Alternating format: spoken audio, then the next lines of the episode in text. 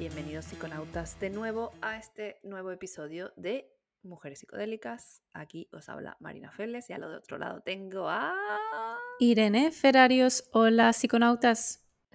Aquí estamos en un episodio, eh, mm, yo creo que bastante interesante, sobre todo para nosotras, que es nuestra sustancia así como de cabecera.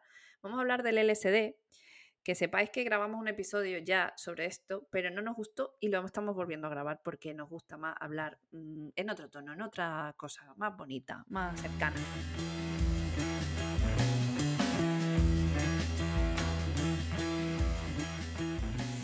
Así que bueno, os cuento un poco qué es el LSD, ¿vale? El LSD se supone que es una sustancia semisintética que eh, se obtiene de la ergolina y la familia de las triptaminas y que produce efectos psicotrópicos. Em, puedes alucinar con los ojos abiertos, tienes sinestesia, tienes percepción distorsionada del tiempo, eso es mucho, alteración de la percepción, conciencia y sentimiento y eh, bueno, y con los ojos cerrados también puedes tener viajes bastante intensos. Eh, ¿Quién fue el que sintetizó esto, Irene? Pues fue el químico suizo Albert Hoffman, eh, que lo sintetizó en 1938 y que inicialmente, esto es una, anécdota, se llamó LSD-25, porque, claro, en el laboratorio él empezó a hacer las pruebas y justamente fue la prueba 25 la que le dio el resultado del LSD. Y así se quedó. Efectivamente. Eh, la cuestión aquí es que este señor estaba buscando otra cosa, ¿vale? Él trabajaba para un laboratorio y sale esto que se llama, el LSD pertenece a la sigla de, eh, dietilamida de ácido lisérgico. Y eh, bueno, pues un día decidió experimentarlo en sí mismo y tomó una dosis, no, no me acuerdo exactamente qué cantidad de, dosis se tomó, y se fue en bicicleta a su casa. Y, de hecho se, se, nombra este primer viaje del LSD, es mítico en la comunidad psicodélica, que está representado además por una ilustración muy concreta, que es un señor casi eh, como agarrándose a la bicicleta como que se fuera a caer, eh, pero se ve la bicicleta y él ahí como medio, medio flipando, ¿no? Se ve la luna y el sol y tal. Y, es, él describió esa experiencia luego en sus cuadernos de investigación y es muy, muy curioso de, leerle. Como un trip, ¿no? De ahí sale un poco la palabra trip, que en realidad el LSD es, eh, se administra por vía oral pues él también lo, se, lo administró por vía oral y generalmente se, pone en un papel secante, que en las calles se le decía el tripi, ¿no? De ahí el famoso nombre del tripi, ¿no? Te has tomado un tripi, estás en un trip y es muy pequeñito, es un papel de cartón muy pequeñito, muy pequeñito. Hay también que se consume, lo he visto también en gominola, que ponen el líquido en gominola, pero es mucho más difícil de saber, eh, de dosificar porque tienes que cortar, eh, tú no sabes cómo se ha distribuido ese líquido en la gominola, entonces, claro, mm, no sabes cuánto te estás tomando. En cambio, con el papel es mucho más fácil que en cada cuadradito se sepa exactamente la gota con los microgramos que lleva y así pues puedes dosificarlo mejor. Pues eh, Hoffman trabajaba para los laboratorios Sandoz, que son bastante conocidos, y, mm, claro, este fue el padre de la psicodelia conocida, digamos, mm, occidental, vamos a decirlo así.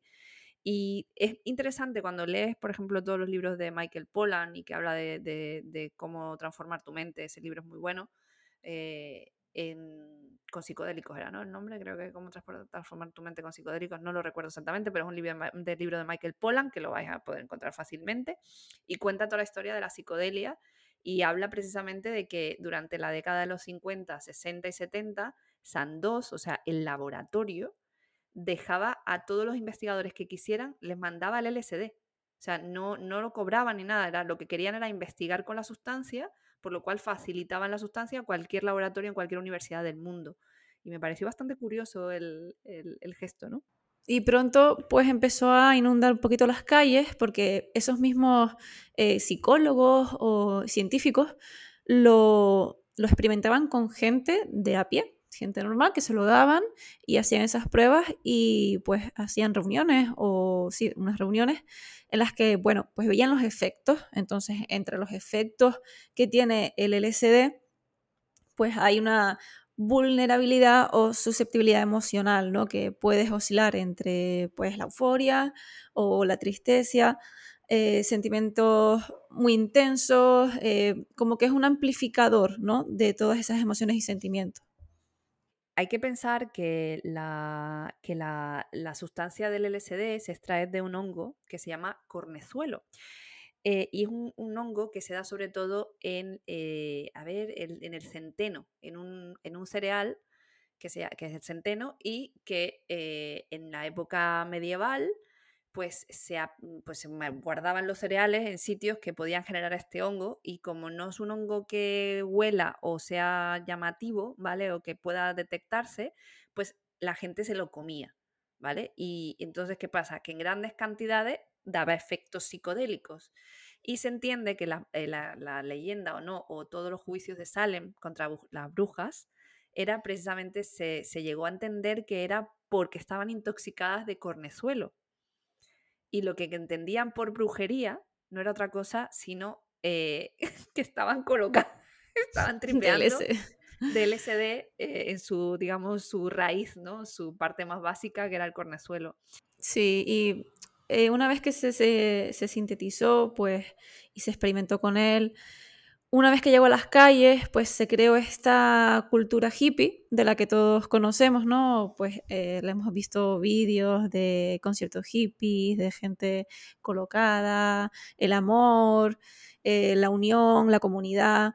Entonces hay como una, expresión, ¿no? De, de esta sustancia a nivel cultural también.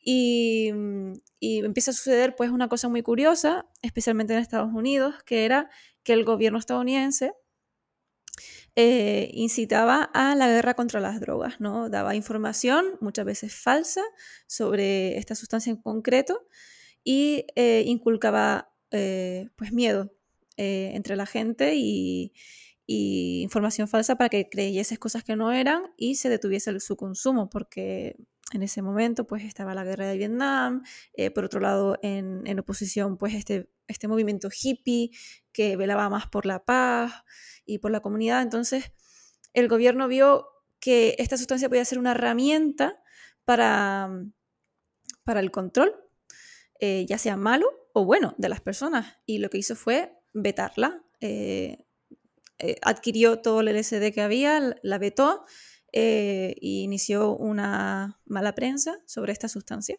que pues llega hasta nuestros días. También ah, otra cosa interesante es que se hicieron muchísimas investigaciones durante los años 50 y 60, eh, tanto psiquiatras como neurobiólogos y personas del mundo de la ciencia eh, vieron cambios radicales en personas que estaban tratándose con esta sustancia. Eh, adicciones, adicciones al alcohol, adicciones a cualquier otra sustancia, drogas, que, que, sí que provocan adicción, con, digamos, tratamientos de LSD supervisados por, por psiquiatras entrábamos en soltar directamente esa adicción, sobre todo al alcohol. Hay un, hay un gran estudio que se hizo en Estados Unidos y Canadá y que dejó unos resultados increíbles, increíbles, porque eh, cambia radicalmente eh, la forma de pensar en el cerebro y tú puedes mm, manejar hacia dónde lo quieres llegar, eh, llevar y los efectos que quieres conseguir. Claro, digamos que el LSD cuando entra en tu cuerpo es como, esto lo saco de una referencia de un documental que, se ve en Netflix, que es eh, Have a Good Trip, ¿vale? Que hablan de una metáfora, ¿no? Tú tienes una montaña que está nevada y tú desde que eres pequeñito empiezas a hacer surcos en la nieve que se definirían como eh, caminos de pensamiento, ¿no? O formas de actuar o mecanismos. Entonces el LSD viene y es como una nevada nueva y fresca que tira un manto encima de todos esos surcos y ya no hay. Entonces tú tienes la posibilidad de crear nuevos caminos de pensamiento, es decir, a nivel químico, a nivel físico en tu cerebro, crear nuevas conexiones neuronales y mm, es tan potente esta sustancia eh, a nivel psíquico em, que es peligroso si, se usa mal. Eh, puedes tener pues algunas ideas paranoicas o tener un brote más paranoico. Eh, o no, o todo lo contrario, tener un, gran viaje. Sí. También, por ejemplo, de, determinadas investigaciones que se han hecho con animales, también salió de ahí el concepto de microdosis, que ya eh, escucharé un capítulo específico sobre microdosis. Y es curioso la, anécdota de, las arañas, ¿no? Les daban, eh, les daban a las arañas em, LSD en bajas dosis y resulta que, tejían las telas de araña, pero como muy loco, o sea, muy precisas. Era como una nueva dimensión de telas de araña. Y en cambio, si les daban dosis más altas, eran incapaces de tejer las, las telas de araña. O sea, pasabas de una superproducción, ¿no? De pasar a ser hiper mm, específico a pasar a no poder hacerlo. O sea, es, genial, ¿no? O sea, el efecto que puede llegar a causar en, función, en el cerebro en función de la dosis que tenga. Claro, porque imagínate que una dosis eh, normal, entre comillas, del SD, una dosis baja, son entre 20 y 30 micras, porque se miden micras. Em, una dosis media son unas 100 micras y ya una dosis alta de 150, 200 hacia arriba. Entonces, ¿cuándo empiezas a tener visuales? Pues se empieza a tener visuales a partir de las 50, 60 micras. Y ya puedes tener em, lo típico que se escucha, ¿no? Oye, pues he visto fractales, he visto eh, un montón de los colores vivos, he visto eh, figuras geométricas, bueno, visiones. Empiezas a tener ahí una variedad de viajes que depende de la persona, claro. Efectivamente, cómo se encuentre su mente, cómo, cómo nos encontremos anímicamente, si nos duele algo, si no nos duele si estamos malitos, si estamos mm, perfectos, si estamos, como también comentaremos en, otro episodio, que lo, escucharás, si estás, las mujeres si estamos con la regla o no estamos con la regla, pues se involucran demasiados aspectos en, los viajes y por eso es tan difícil de dosificar o digamos de hacer como una, una, posología de cualquier otro medicamento y por eso se toma con tanta prudencia, porque esto depende de cómo esté la persona, no es eh, la sustancia en sí. O sea, tú sabes que un paracetamol eh, te va a hacer un efecto determinado en tantas horas, pero el LSD depende tanto de la persona que no se puede dosificar o no se puede, digamos, generalizar su uso porque depende de las personas. Entonces, de ahí que se haya retomado la investigación y se están viendo de nuevo grandes resultados en tratamientos de adicciones, de estrés postraumático, un montón de enfermedades mentales que ayudan, digamos, el LSD ayuda a mejorar síntomas, a mejorar calidad de vida y siempre supervisado por profesionales. Si lo quieres hacer de manera recreativa es otra cosa. Exacto. Es que hay muchos factores, la pureza de la sustancia, la tolerancia que tú le tengas, como dice Marina, tu estado físico y emocional, la vía de administración, no es lo mismo el LSD ingerido en vía oral que pues en gotitas, eh, por ejemplo, hay gente que se lo mete en el ojo. Eh, la mezcla con otras sustancias, el contexto, set and setting en el que lo vayas a consumir. Entonces siempre recomendamos que vayas de menos dosis y luego vayas incrementando, porque por ejemplo nuestra experiencia, eh, eso fue al menos lo que yo, yo pude experimentar, ¿no? Al principio fue una dosis muy pequeñita, eh, unos 50 microgramos, unas 50 micras eh, tomadas, dosificadas a lo largo del día, eh, en varias horas, ¿no? 50, micro, 50 micras, a las 2 horas otras 50, a las 3 otras 50. Un viaje muy amable, además fue en la naturaleza, pude entender cómo reaccionaba mi cuerpo ante la sustancia, una sustancia nueva que entra en tu cuerpo, y a, medida que pasaba el tiempo, pues iba cogiendo más experiencia, entonces ya puedes medir em, qué, tipo de viaje quieres según eh, la dosis. Sí, la, cuestión aquí es, recuerda, tema pureza, ¿dónde la adquieres? Hay unos test que puedes adquirir también por internet, puedes, eh, que son los test, los famosos test de Hoffman, que es el creador, al final eh, se mide la pureza de la sustancia y sabes perfectamente qué te estás metiendo, porque eso es, clave. Y luego, pues, eh, importantísimo set and setting, que ya veráis, veréis que tenemos un, un episodio específicamente de set and setting pero tenemos que volver a remarcar que es lo fundamental, con quién viajas, o sea, con quién vas a hacer este viaje, eh, tu entorno, cuál es tu intencionalidad y cuál es el objetivo que quieres conseguir de, la sustancia. Y a partir de ahí, pues todo se coloca en general, vamos, tiene que ser que tenga alrededor gente que no está viajando bien o que tenga mala experiencia o tú mismo que no pensabas que estabas mejor de lo que estabas y te aparece cualquier cosa, pero es que el mal viaje eh, per se no existe. El, mal viaje es eh, que te va, la sustancia te va a traer cosas eh, delante que a lo mejor no son muy agradables porque son experiencias tuyas personales que no que las tenías metidas ahí herméticas en una caja y de repente el LSD te las saca, te las pone delante y tienes que enfrentarlas. Entonces, todo dependerá de la fortaleza emocional que tengas en ese momento, pero al final, si lo enfrentas y, te dejas que la cosa fluya, mm, será, no será un mal viaje, sino será una gran experiencia.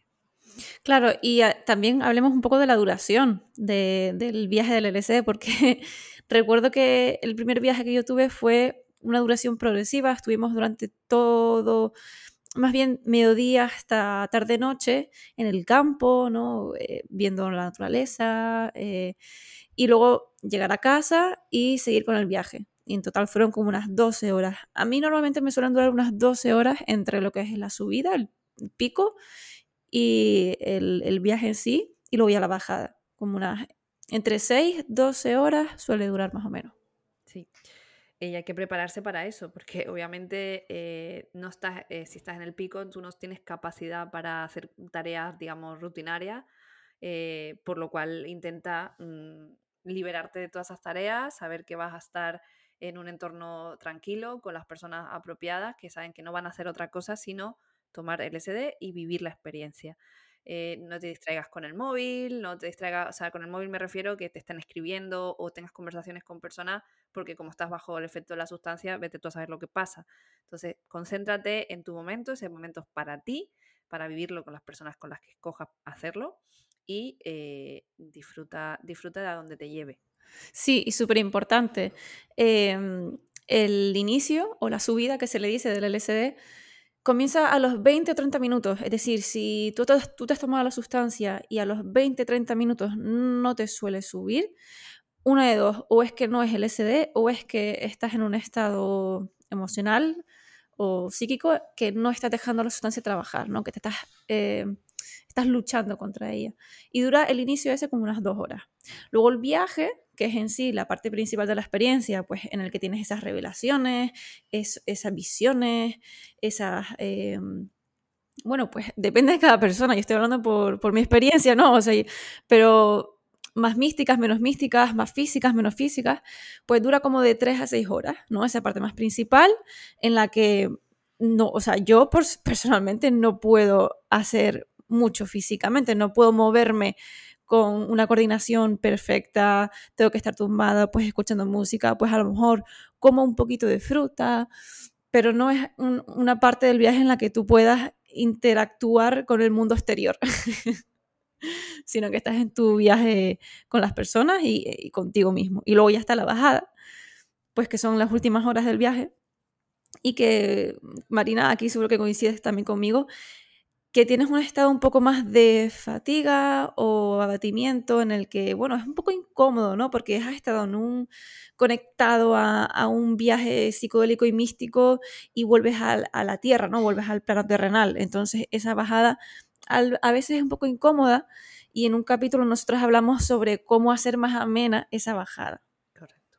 Con, con pues eso, escuchando música o viendo vídeos o viendo series y especificamos claramente pues qué cosas podrían estar bien. También en la bajada hay gente como yo que a mí me gusta consumir cannabis en la bajada porque me alarga el, el, el, efecto del LSD, se va yendo, pero, pero te sientes relajado, tranquilo, porque al final piensa que te has ido de, de viaje.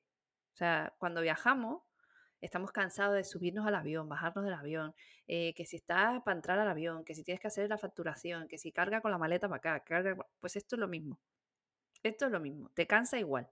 Te cansa, pues eso, pues no has hecho mucho realmente, porque no has hecho nada a nivel físico, pero quieras que no, el agotamiento de esos cambios que están fuera de tu rutina te, te dejan un estado físico y mental de agotamiento. Entonces, pues mira, una relajación muscular con un poquito de determinadas variantes de, de cannabis y, o por ejemplo un comestible o algo así, puede ser muy, muy chulo para, digamos, recuperar un poco el estado de la mente y el cuerpo pero eh, sea como sea, si se te alargan muchas horas, no te agobies, respira. Eh, también ayuda mucho meditar un poquito, también relajar ejercicios de respiración, beber mucha agua y cuando te den ganas de comer, que sean alimentos pues eh, ligeros, ¿vale? Que no te sean pesados al estómago, nada de carnazas ni de, ni de mm, elementos demasiado elaborados, una sopita, un, un caldito, un algo, un caspachito, no sé, algo dependiendo del calor que haga. Importantísimo que esto, bueno, la intoxicación por LSD no tiene consecuencias a nivel fisiológico. Es decir, mucha gente dirá, va, pero es que tengo miedo de que si tomo más LSD de lo que, de lo que debería, pues que, mi cuerpo reaccione de una forma distinta o que tenga algún problema físico. No hay consecuencias a nivel fisiológico, sino psicológico, si te pasas de micras eh, más de las que puedas manejar, ¿no? En un viaje. Y mm, eso pues suele suceder eh, o es la antesala a que juntada con otros factores pues puedas tener un viaje difícil. Entonces por eso es súper importante eh, tener, pues ir cogiendo experiencia y saber un poco la, la, dosis que a ti te viene mejor para tener un viaje súper bonito, súper increíble, revelador también, porque yo no, no, he estado en ningún viaje que no me haya revelado nada importante. Todo lo contrario, siempre he aprendido mucho, tanto en un viaje difícil como en un viaje increíble. Siempre he aprendido algo. Para mí ha sido cambia vida. O sea, yo sé que esto suena un poco intenso, a lo mejor alguien que me escucha dirá, bueno, vaya flipada, pero, pero la realidad es que a mí me ha cambiado la vida. O sea, es que no puedo, no puedo decir otra cosa. A mí lo, lo psicodélico, a ver, esta es mi opinión, desde, insisto, desde la barra del bar. Yo no soy psiquiatra, no soy psicóloga, solo puedo hablar desde mi experiencia. Eh, a mí el aproximarme a los psicodélicos lo que ha hecho es ahorrarme 10, 15 años de terapia eh, y hacerlo concentrado, muy duro y muy heavy, porque claro, imagínate todo lo que haces mm, paso a paso en una terapia acompañada con un profesional, esto lo que hace es que se concentra en una jornada y es muy, muy duro a veces enfrentarte a, ti mismo y a lo que te pasa por la cabeza se hace duro, pero es que sales como reforzado, como con un plan inclusive de vida, como con nuevas estrategias, y es que no puedes creer en lo que creías antes después de un viaje de, de LSD, porque tu mente ha transformado esa creencia y ya no puedes pensar de la manera anterior, solo piensas de la nueva manera. Y es increíble, increíble la verdad el efecto. Sí, sobre todo es una sustancia que actúa a nivel de la psique. Como dice Marina, cuando dice, es que me cambia la vida, claro, porque te cambia los patrones de pensamiento. Entonces, al tú cambiar tus patrones de pensamiento, eh, inevitablemente tus acciones diarias cambian y tu realidad cambia. Entonces, ah, no es para todo el mundo, pero para quien le interese probarlo, pues con mucha prudencia, el origen de la sustancia donde la saques, eh, la gente con la que lo hagas y demás, ¿no? Eso hablaremos en otro episodio, pero a nivel psíquico, prepárense porque es una sustancia que actúa sobre todo a ese nivel. Y también a nivel fisiológico, eh, tienes, eh, bueno, yo en mi caso he tenido mucho, mucho, mucho placer sentir muy psicodélico toda la música, todos los sonidos, toda la vista, los sabores, Em, eso a nivel físico y depende del momento del viaje. No, siempre estás así, pero depende del momento del viaje. Sueles sentir también muchas sensaciones a nivel físico. Sí. Y otra cosa a comentar, ya para ir cerrando el episodio de hoy, que el LSD vendrá muchas veces y nos escucharéis muchas veces hablar del LSD porque es la sustancia con la que más amistad tenemos, aunque el cannabis y el LSD son las que más consumimos, pero traeremos eh, si nosotras no lo hemos probado, traeremos gente que lo ha probado, no te preocupes, cualquier sustancia se hablará aquí. Eh, importante, si quieres potenciar la sustancia eh, más de lo que ya viene, porque ya eres un experto psiconauta y de repente dices, es que ya las 200 micras no me pegan, tómate un zumito, tómate una limonada, tómate una limonada, que el ácido lo que hace es ¡pa! para arriba. Y que te estás mal viajando, que estás, que dices tú, ay Dios mío, dale, dale el stop, dale al freno, no quiero eh, vasito de leche. a nivel eh, químico, la leche al final lo que hace es, eh, como pasa con el picante, igual cuando te, pegue un picante fuerte, toma leche o toma un yogur o cualquier derivado lácteo, pues esto pasa lo mismo, entra en el estómago y hace como una especie de barrera que frenaría la absorción de un ácido, porque al final entendemos un poco de química y un ácido pues se, se neutraliza en este caso con un lácteo. Entonces, eh, te lo recomendamos por si acaso como botón de subida extra, o sea, el boost del kit nitro, como en un coche, o, eh, el, para, el, botón de parón.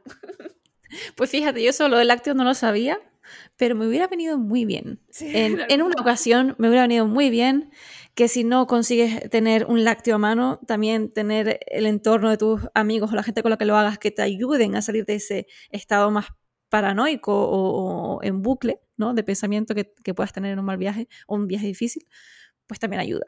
Sobre todo la presencia de gente con la, con la que estés cómodo y confíes. Correcto.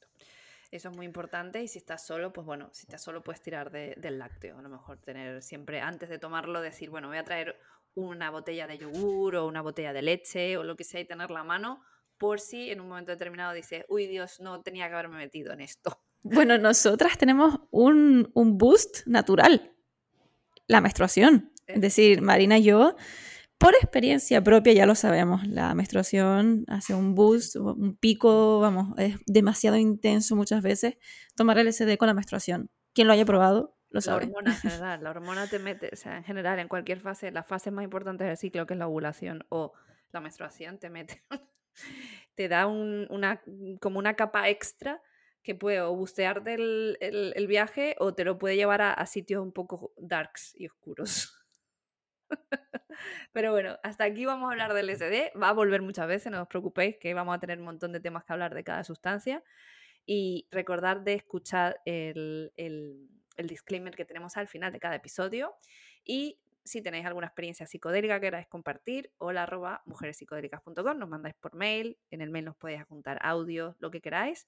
Y seguidnos en redes sociales, estamos en Instagram en Mujeres Psicodélicas, no nos complicamos, y en Twitter M psicodélicas. M, M, psicodélicas, ¿vale? Así que tenemos una conversación ahí en redes, nos puedes, puedes acceder a nosotras, o sea que... Y nada, hasta aquí psiconautas y nos, vemos, nos oímos en el siguiente episodio. Las creadoras de mujeres psicodélicas no fomentan el consumo de drogas recreativas ilegales y recomiendan a los oyentes que consulten la legislación de su país para conocer la situación legal de estas sustancias y las posibles sanciones por su posesión, uso o suministro. En ningún caso, las creadoras de mujeres psicodélicas serán responsables de cualquier daño derivado de la información de este podcast. La inclusión de información a sitios web externos no debe entenderse como un respaldo de las autoras del podcast, a dichos sitios o a sus propietarios.